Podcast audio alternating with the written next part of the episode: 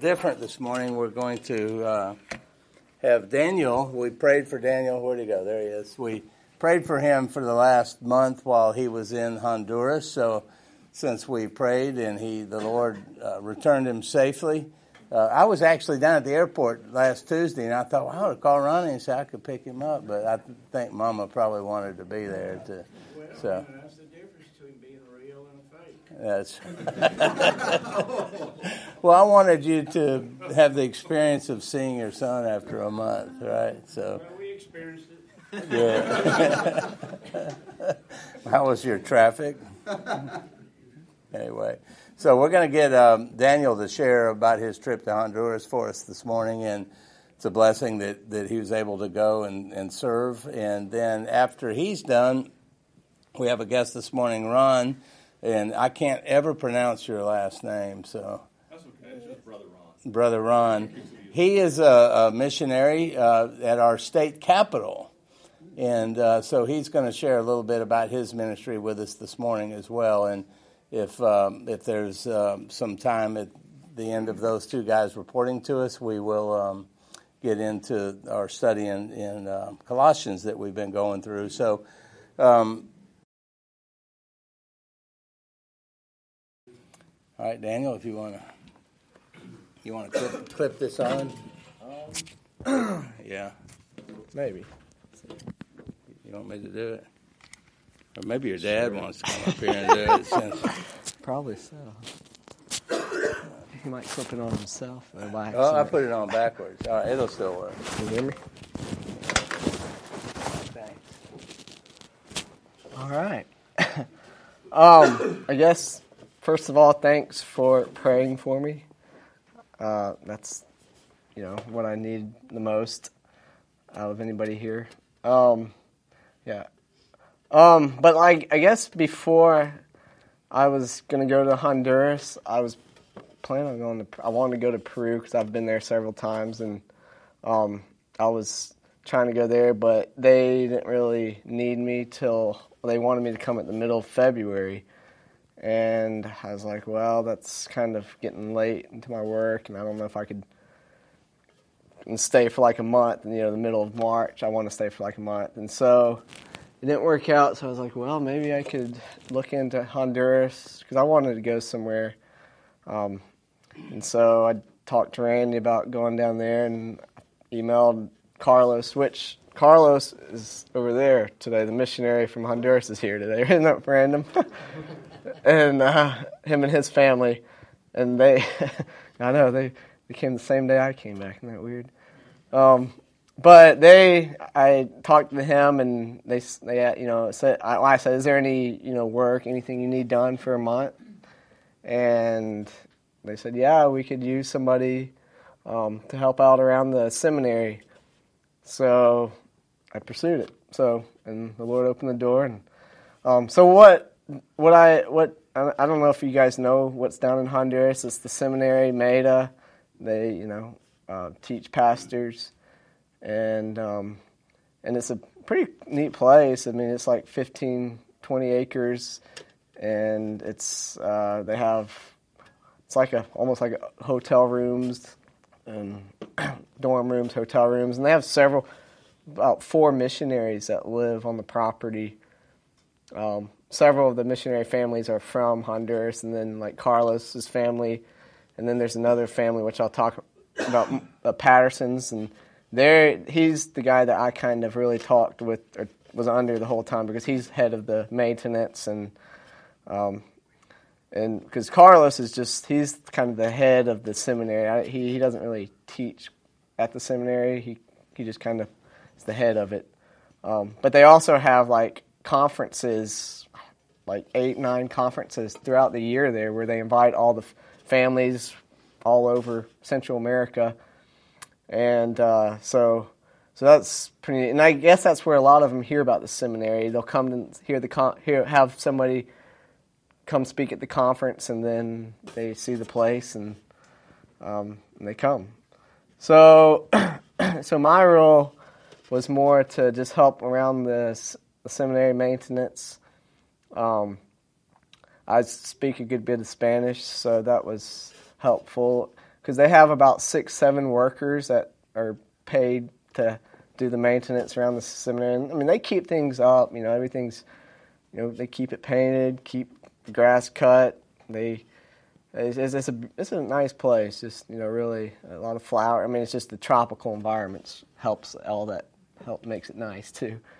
So when I was talking to Mark, which was the missionary, the head guy of the maintenance, you know, I was like, what exactly will I be doing? And so he's like, well, we have a lot of beds we need to build. So really for flower beds or sleeping beds. You're a landscaper, I thought. Exactly. Glad you. Yeah. So I did. I was building beds. I wish I had my picture. I could show you the beds. It was twin beds, but it was a lot of work. I mean, it was because we sanded and sanded with the different grades of sand, and I pretty much was working on the beds, and other guys were working on the other everything else around the seminary. So I sanded and sanded and sanded and sanded, but actually there was and then finally, like 2 weeks into it, we finally got to see our fruition. You know, we put everything together. But then there was another group that came in from Tennessee, and they're actually they know some of the up there in Knoxville. They know the other churches up there that are what's the name of that? Chris and Greg. Whatever. This guy went to the Masters too, and so he started a church up there. But they brought a group, and they were putting the beds together too. I put 10. And then when they came, actually 8, and then they put, I helped them, we put 10 beds together. It took a long time, and we you know, sanded everything. But I guess the first week I was there, like, it was rough. Oh, by the way, it was work. I didn't play. I worked down there.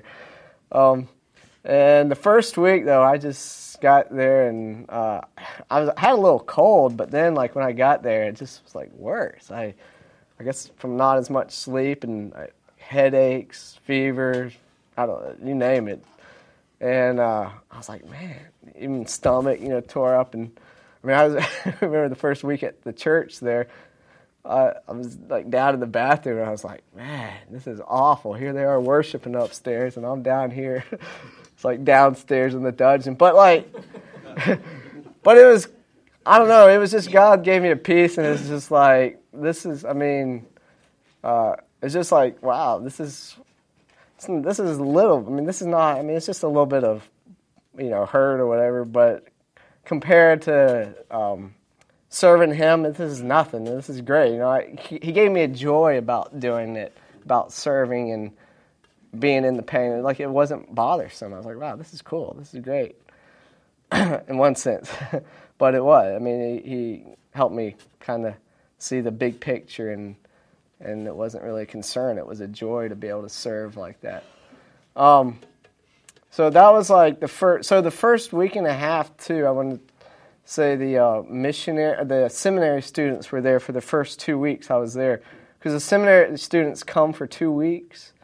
They take one class, and then they go home for 5 weeks, and then they come back for 2 weeks.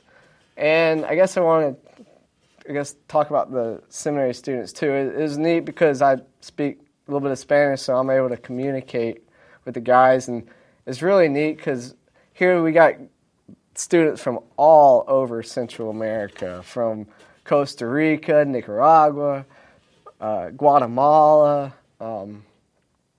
And there was a guy from Peru. Would you believe that? From Peru. And I've been to Peru. This guy looked like Crocodile Dundee or something. He had this big hat on. He was a tall guy, white. You know, I would never think this guy. I was just talking. Somebody had told me that there was a guy from Peru there. And I just happened to be talking to the guy. And I was like, so where are you from? And he, Peru. Peru? What? But he actually was like preached in the jungle. And... you know, he would come fly every 5 weeks up to, you know, Honduras and then go back. And he was supported by a church in Lima. But he, you know, it was just really neat to get to know each of these guys. And there's about 50 students at the MEDA, the seminary. And I was able to like really get to know each one of them because I would go eat breakfast and lunch and dinner with them, and then during in between times I was working, and then they play like volleyball and soccer in the evening, so I was able to really get to know the guys, and it was just really cool to see where God had brought these guys from. And obviously every seminary, everybody's saved, but it's just, one guy was in Canada, and he got saved, illegal, and he came back. Now he was from El Salvador.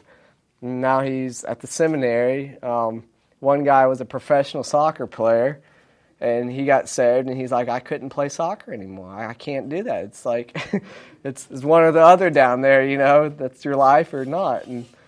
And so he, quit that, and trying to think. It was really encouraging to see, to be able to hear their testimonies. And then, after hearing that, and then, being sick and working down there, I was like, man, this is worth it, man. These guys are changing this Central America. These guys are, getting good doctrine, because there's, a lot of false teaching, a lot of just erroneous and down there. So to see what they were getting, it was just like, man, this is what we need down here. This is, so it was so encouraging. I could, so yeah, and the guys were just really encouraging to me, the seminary guys. But what else I was going to say? I have a list here, but my phone came off. Yeah, and sometimes so then the seminary students left, and I was already thinking, oh boy, what am I going to do when they leave? Because I was hanging out with them all the time, and so they left, but there's also, like I said, 7 workers at the seminary that would work around, and they were, I think, all but one was maybe a believer or confessed, but we would meet every morning at 7 o'clock, and they just read through the Bible, and so that was cool. We just spent some time reading. I didn't have my Spanish Bible, so they would ask me to pray. And I'd pray in Spanish, but it was just not easy. I should have had my Spanish Bible. I lost my Spanish Bible the first day I was there. I don't know, it disappeared.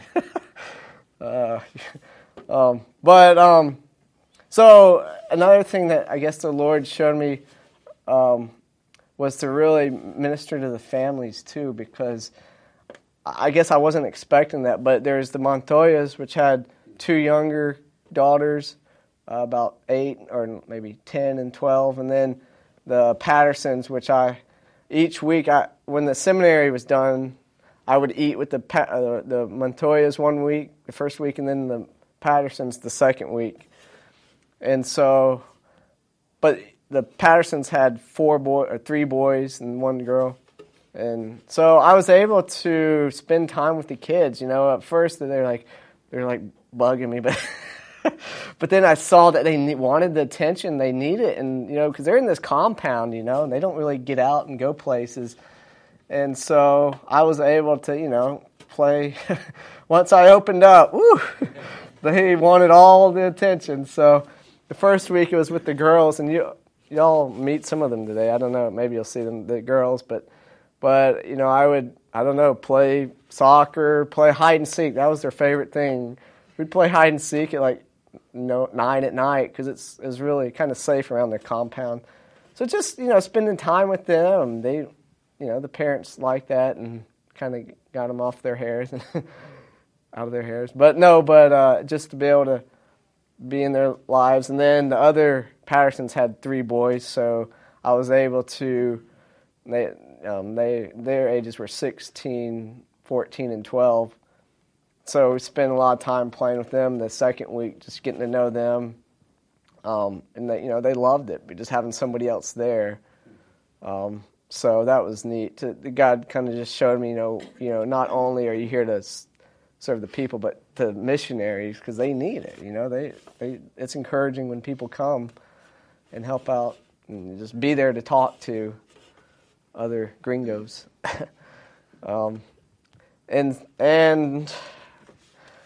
So one of the big ministries too I was involved in down there too was the Pattersons. They do church planning in the mountains. It's like 2 hours away. They get up in this, four-wheel drive vehicle and go way up. And similar to, remind me of Peru a lot and the Shaws. That's what we did down there on the weekends, would go visit the villages. Well, this is what church they've been planning for like 4 years. And it's tough because, he's like, we still don't call it a church because people come, but they don't understand. They hear. And here's what he would do. Like on Sundays, he would go there at like 9 in the morning. They'd get there at 9 in the morning. We'd leave at 7. I went 3 times, 3 weekends I went down there. We'd get there at 9.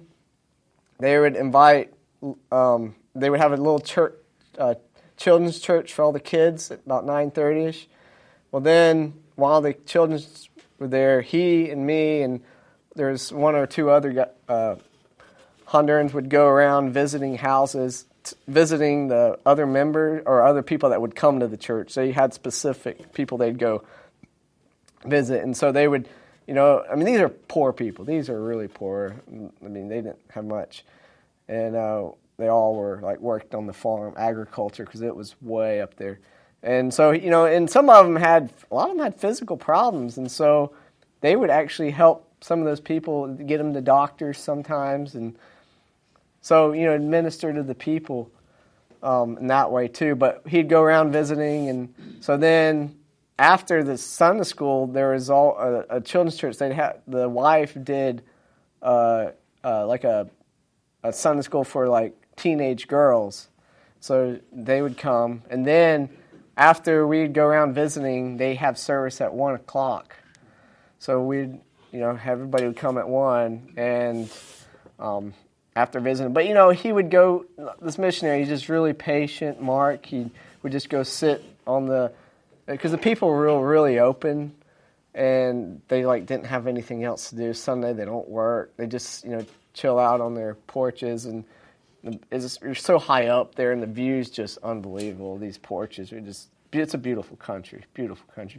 So, but he would just go sit there and just talk with the believers and explain the gospel to them there for like an hour, several houses. He might go like to 2 or 3 houses in the hour and a half or 2 hours of visiting, because he would just sit there. And because the one problem down there is the immorality, and like they don't get married. They just live together. And when they come to the church, the missionary Mark would say, hey, you guys got to get married. That's because you're living in sin, fornication.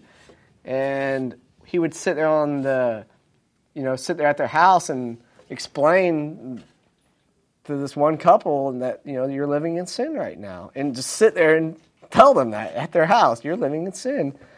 And, what do you think? Do you want to get married? Like, why not?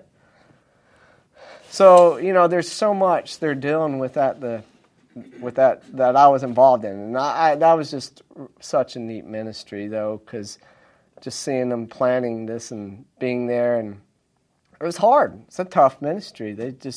People would come and, they wouldn't really change, or it would be such a slow change. And then you have this guy who recently just moved to this town who had preached for 4 or 5 years, and he wanted to start preaching. And the missionary Mark, sat down with him and was like, I want to get to know you before you preach. I can't just let you start preaching. Well, then recently, this past week, he wanted to hold like a Wednesday night service. And Mark was like, no, I can't let you do that yet. I still got to get to know you. Well, he went ahead and did one this past week. And so Mark has been really frustrated. And so he has that to deal with now. And so it's just a tough ministry. And this guy that was preaching, his theology's not, it's okay, or he's still learning what the guy's like, but there's just a lot of aspects that to deal with, and that I saw, and it was good to see what these missionaries go through, and that we can pray for them about. And but I guess there's one other thing. There's a guy that I had met down there, a pastor, and we were just talking, and he was like, "Oh, I have family in Georgia." I was like, "Oh, yeah?" He's like, "My brother-in-law." And I was like, "Where?" He said, "It's Atlanta," or he said, "Marietta." I was like, "Really? Marietta?" It's like where I live. Well, then he's like, "Well, maybe you guys can connect," because he just recently got saved, and he doesn't, I don't know a church for them to go to, and he seems like he wants to grow. He's a baby Christian. And he took my information. This was like 3 weeks ago, and took my information and gave me his number, and I was like, "Yeah, I'll try to connect with him when I get back." And I didn't know if I'd remember, because I still had 2 or 3 weeks to go, and I didn't know how serious the guy was. Well, the day before I left, he came looking for me, because he lived in the area, but he's in the seminary. He came looking for me, and he gave me his information and some stuff to give him, and so we're actually meeting up today, this afternoon. So hopefully I can, encourage him, and hopefully maybe he'll come to the Spanish church here. I don't know. We'll see. But you can pray for this guy. It's Noe, N-O-E. He seemed to speak good English, so I don't know when I talked to him. So,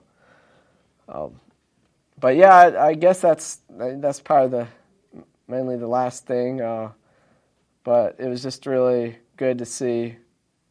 It's always good to see brothers and sisters and the other parts of the world. It's always encouragement, and seeing the need of the gospel, and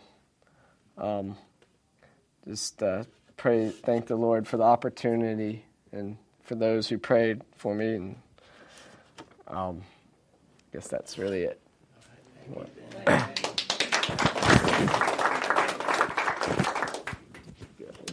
we'll get Brother Ron here in a second to tell us about his ministry. That's kind of a missionary report day, but one thing that struck me when Daniel was talking, and we'll get into this next week when we get back into our lesson in Colossians, is, it caught me when he was talking about the ministering in those villages, and that the missionaries had patience. And boy, why don't we, me, okay, I'll just make it real personal here, maybe y'all too, but, do you struggle sometimes? I do with, why aren't you growing the way that I want you to grow at the speed that I want you to grow, right? In the ministry that I've been in the last 14 years, I have guys living with us for 6 months, and it's like, and reflect back of the first 6 months of you hearing the gospel.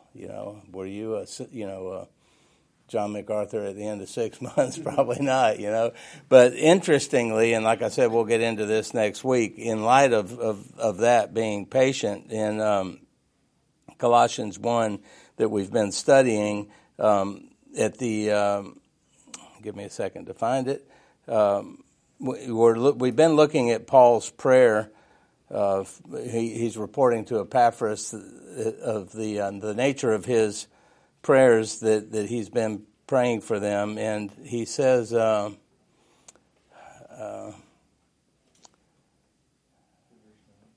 verse 9, "And so from the day we heard, we have not ceased to pray for you, asking that you may be filled with knowledge of his will and all spiritual wisdom and understanding, so as to walk in a manner worthy of the Lord, fully pleasing, bearing fruit in every good work, and increasing in the knowledge of God. May you be strengthened with all power to his glorious might, for all endurance and patience with joy, giving thanks to the Father who has qualified you to share in the inheritance of the saints in light." And those words, the word endurance there that Paul uses, deals with circumstances. Paul's praying that they would be able to endure in the circumstances that they're in. Well, think of the missionaries and what they're enduring with. They want to go up, and I would want to go up into the hills there, into the village, and you know, want everybody to be saved like that. And it, you know, God, yes, can do that, but perhaps he chooses to work in and through us to make us endure through those circumstances. Then the word patience there actually deals with dealing with, or has to do with dealing with people. All right, being patient with people. And that struck me when I was studying that. It took me back, and I'll go over in more detail next week when we go into depth on this. But when I first started getting involved in dealing with addiction, not personally, I was done with it in my life, but with people struggling with addictions, the guy that I was working with in the inner city of Atlanta gave me a warning. He said, Tim, another word for patience here is long-suffering, steadfastness, depending on your translation. But he told me, he said, Tim, if you are not willing to be extremely long-suffering, then do not work with people that are struggling with this sin. But I think I could take that a step further today and say, you know, working with people, period, you know. And so as we pray for the missionaries, the Pattersons and the Montoyas in Honduras, you know, this is a great prayer to pray for them, that God would gift them in their endurance and their patience. But it seems like they're already walking that out beautifully. So we need to pray that for ourselves as well, right? As we're dealing with people, we have to be patient. And you know, once we come to the realization that we know that it's God that's doing that work and not us, then that makes it a lot easier, doesn't it? Not that we're copping out on our responsibility. Why God chose to use man is beyond me. That's a mystery. You know, the gospel's a mystery. Of course, you know, that's revealed to us in the New Testament, but the fact that God would choose to use us to do anything is a mystery to me. But it's also a great privilege once we understand that. And once we understand the calling that he's given us to be those instruments that he has chosen to use, then we need to take that seriously, don't we? And what a great responsibility it is to know that. So,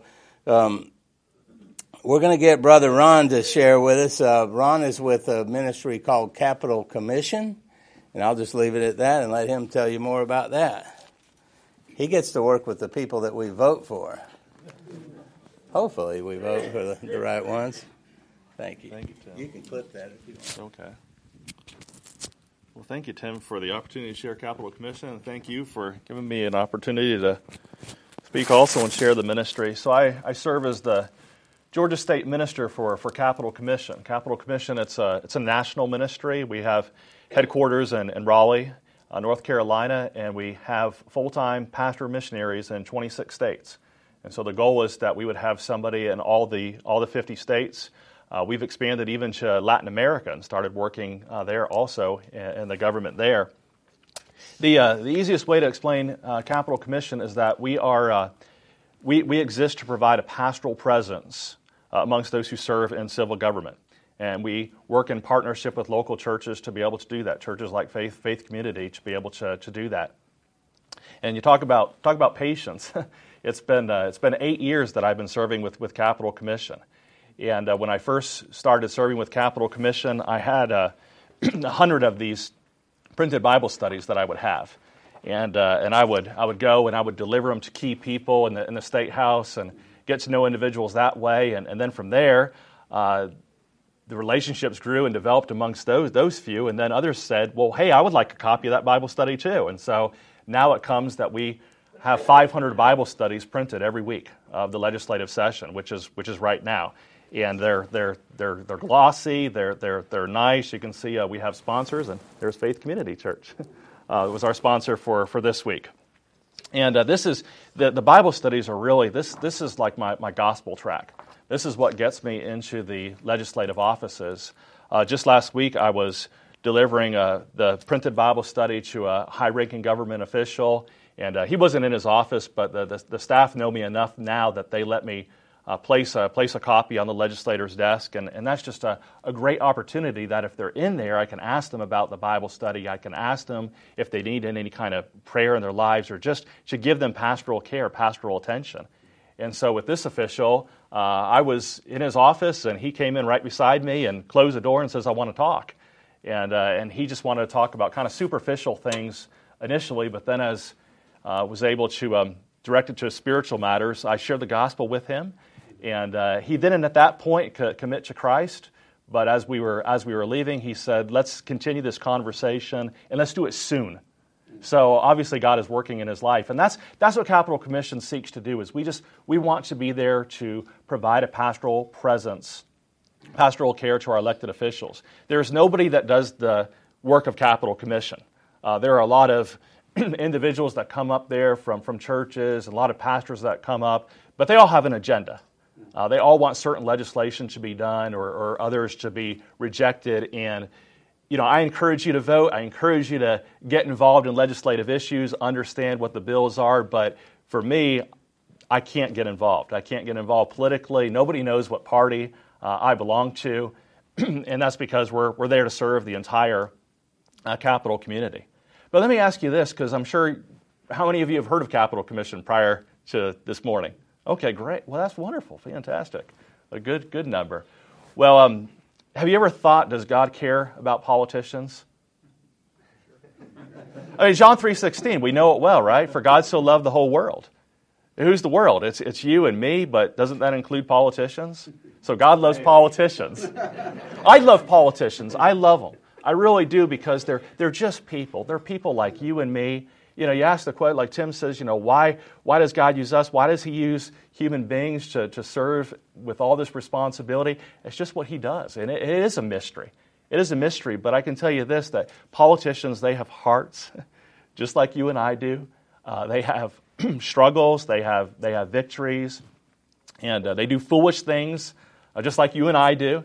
And so they need somebody to come along beside them and to be able to help them and direct them to the wisdom of God's Word.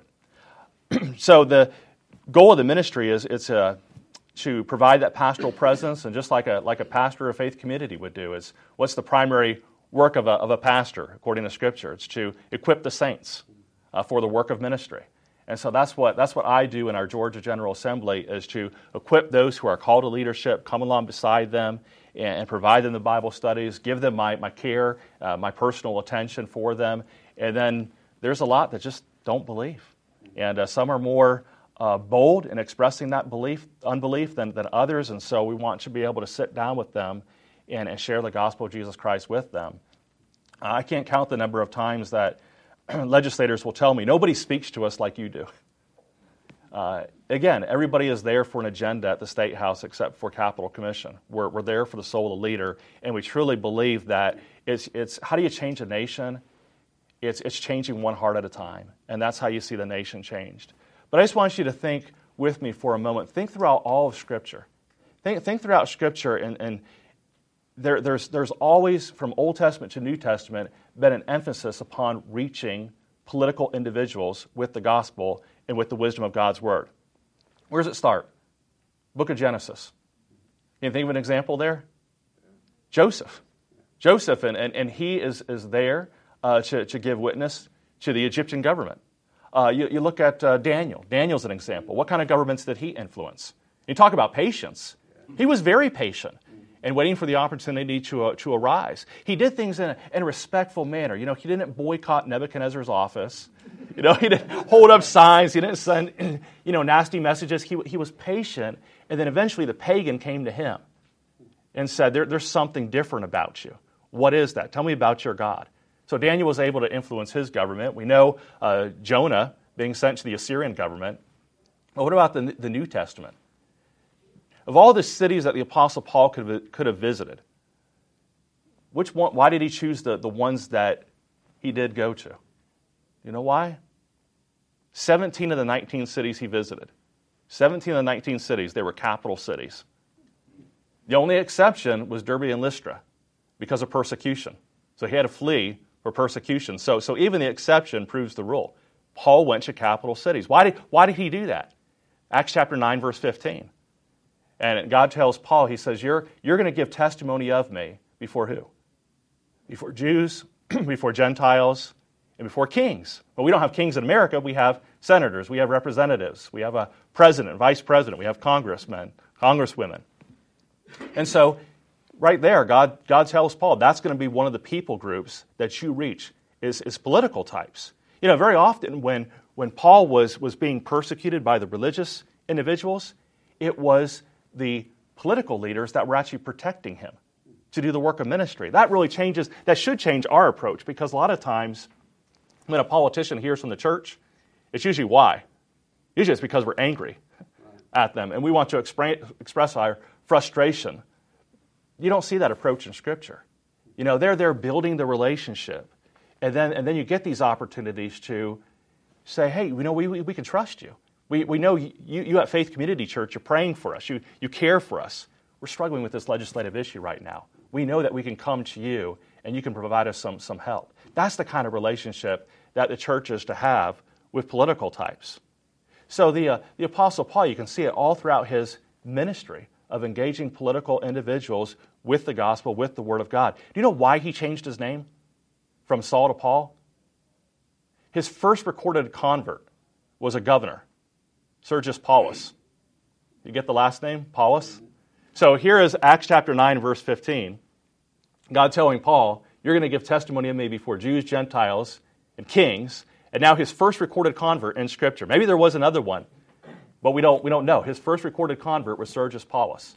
And so from that point, he stopped calling himself Saul, and he starts referring himself as Paul, I think as a way to remind himself, hey, this is really occurring. This is really happening. God has really commissioned me to do this, and now I'm seeing it happen. You know, you think of Philippians, the book of Philippians, that Paul was told by God that he would give testimony before Caesar. And he writes Philippians chapter 1, and he says, greet those of the Praetorian Guard. Well, not quite Caesar, but you're getting closer. And then he closes Philippians chapter 4, and he says, greet those who are of Caesar's household. So he's getting closer and closer.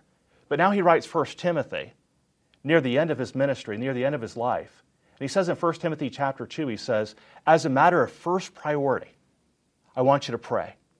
I want you to pray how? Evangelistically, first and foremost, for those in positions of authority. Why? Because God desires the salvation of all people, including our legislators, including politicians. But here's Paul. He sees the sovereignty of God.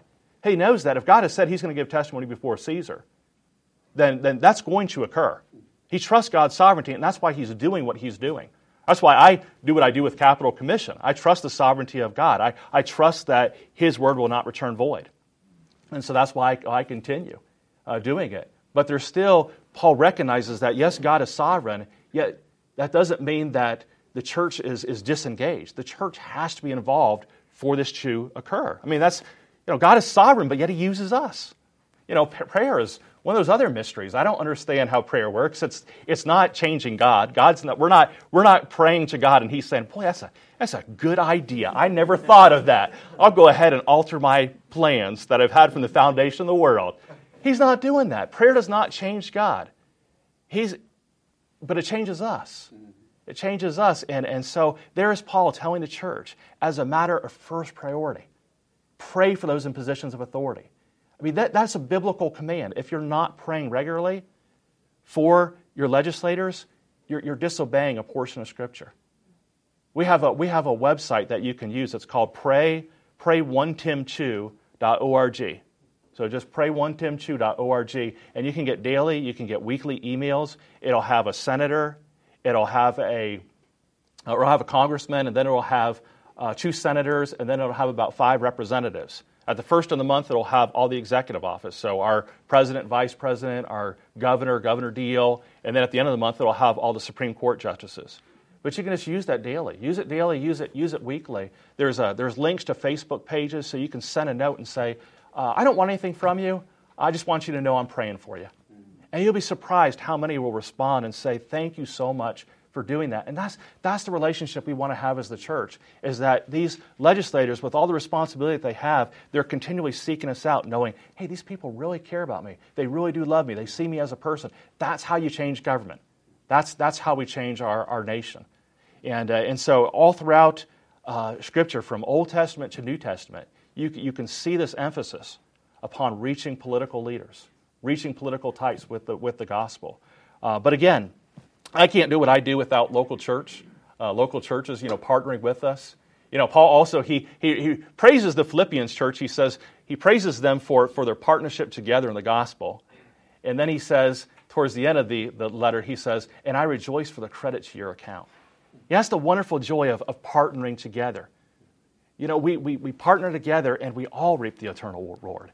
Because that's the body metaphor that I just love so much from Scripture. We need each other, and so I need you. I need you praying what Scripture says, praying 1 Timothy chapter 2, and praying for the Bible study. If you'd like to get a copy, there's some extra, and you can see actually what the legislators are receiving. You get an idea of the kind of Bible studies they're in depth. We're studying right now. We're studying through Ecclesiastes, which has been a wonderful, wonderful study to study that book for me personally, and then also for our legislators. But let me do this with the time that we have remaining, which we don't have much, do we? Just a few minutes? Yeah. 5:10. 5:10. Do any of you have any questions about Capitol Commission or about reaching government officials, praying for them? There's one of y'all per state. 26 states right now. Oh, okay. 26 states, and the goal is to have somebody in all 50 states.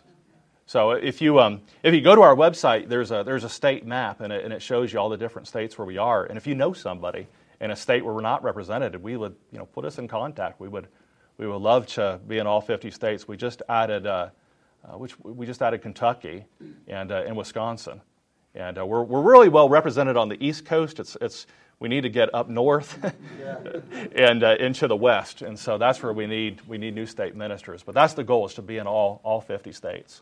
Do you have anyone in Kansas? We do. Dave DePue, yes, is our guy in Kansas. He's got a great relationship with the governor there, and he's doing a great work there in Kansas. Yes. So you're not the Georgia representative. You're in D.C., but there is a Georgia.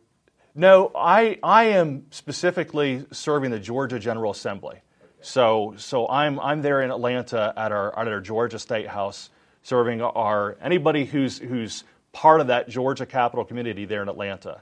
That's my mission field, whether it be the senators, the representatives, the governor, lieutenant governor, the staff, the security, whoever's a part of that Capitol community. But I do that ministry does extend to Georgia congressmen. And we've had we've had 4 Georgia congressmen pass through the ministry of Capitol Commission. That's really exciting. I've been doing this for 8 years. And so in 8 years' time, we've had 4 pass through directly. Either they've been a part of the Bible study, directly involved with the ministry of Capitol Commission. And that's always been, our goal is that for those individuals that are there in Congress, that's kind of like home field. That's home base, if you will, for on a politician's track. And if you try to develop a relationship with someone while they're in D.C., it's just they're so busy, it's not going to happen. And so, and that's one way you can help and get involved also with Capitol Commission is reach out to your local city government. That's how a lot of individuals end up at the State House. They serve as a mayor. They serve on city council. You can minister to them that way. You could print out Bible studies and bring it to them. And I can tell you that they'll look at you like you're crazy when you say, I don't want anything from you. I just want to give you my attention and provide studying God's Word and make myself available to you. And they don't believe you. They think it's too good to be true because everybody has an agenda. Everybody wants something. But you just keep coming. You keep coming. And I had a representative stop me just a couple weeks ago, and the representative said to me, "You really don't want anything from me, do you? You're really here to just serve me." I mean, it's just amazing because everybody wants something, and once they recognize that, once they see that, then you've got a tremendous ministry that you can have there. But that's a great way to get involved is with city government. They'll end up at the State House. You can say, "Hey, when you go to the State House, there's a ministry there. It'd mean a lot to me personally as a voter." By the way, as a constituent of yours, that you get involved in these Bible studies. And so our guy in Virginia, he had a donor give enough so that every member of Congress could have a MacArthur Study Bible. Wow. And so he's been delivering those study Bibles on their birthday. And it's been, God's blessed it to such an extent that now they said, "We want you here full time." So he's got to get a replacement for Virginia. And he's going to be our guy in D.C. So we do have that relationship between the state houses and D.C. And I still spend a good amount of time up in D.C. because I want to check on those that have passed through the ministry in the State House.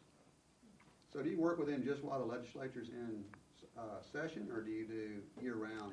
That's a good question. It is a full-time ministry.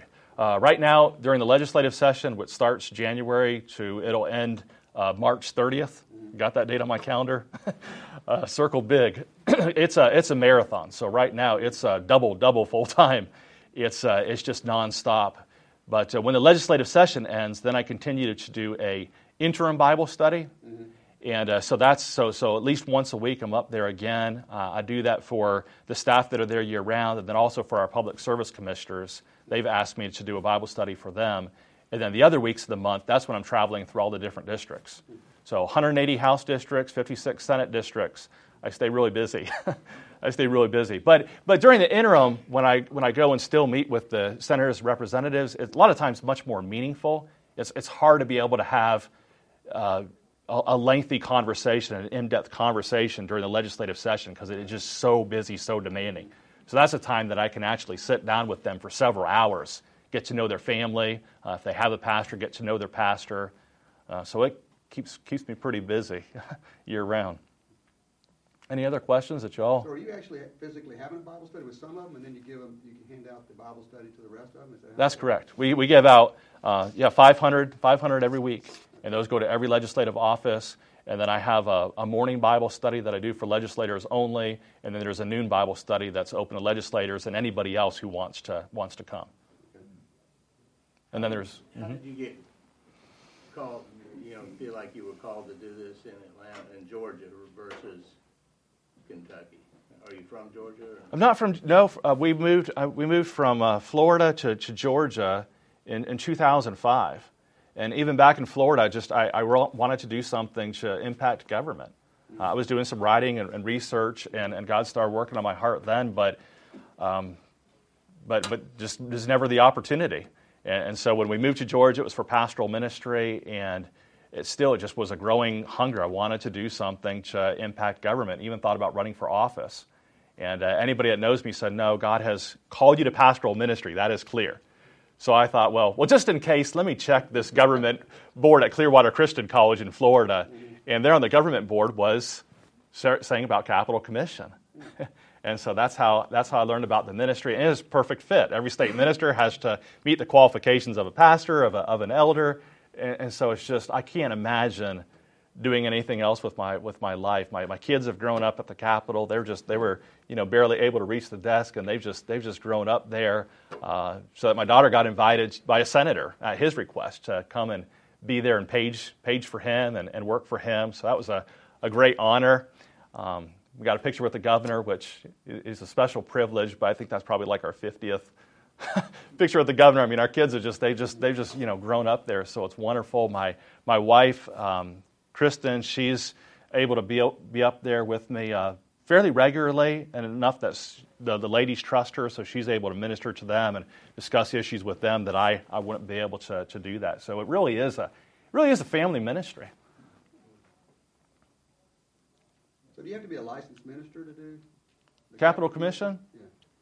You have to meet the qualifications of the biblical qualifications of an elder. Right. I don't know if everybody's ordained. I don't think so. I think that's really the requirement, is that you meet the qualifications of an elder, because it's pastoral ministry is what we're doing. Yeah. And we have a group that goes down there. Jeff Horn leads it. He goes down on Thursday nights to share the gospel on Peachtree Street. Okay. So if you ever have a need, you should contact him for maybe come down and talk to the. If you need additional help, maybe some of us can come down and help you out. Okay. Well, sine die that's the last day of the legislative session. That's the last Thursday of the month, and that's a day. That's from last year. It was I got there at the Capitol at 6:30 in the morning. I didn't leave until 12:40 at night. So it's a long day, and it'd probably be the same for this last day of the session. So yeah, we could use some help.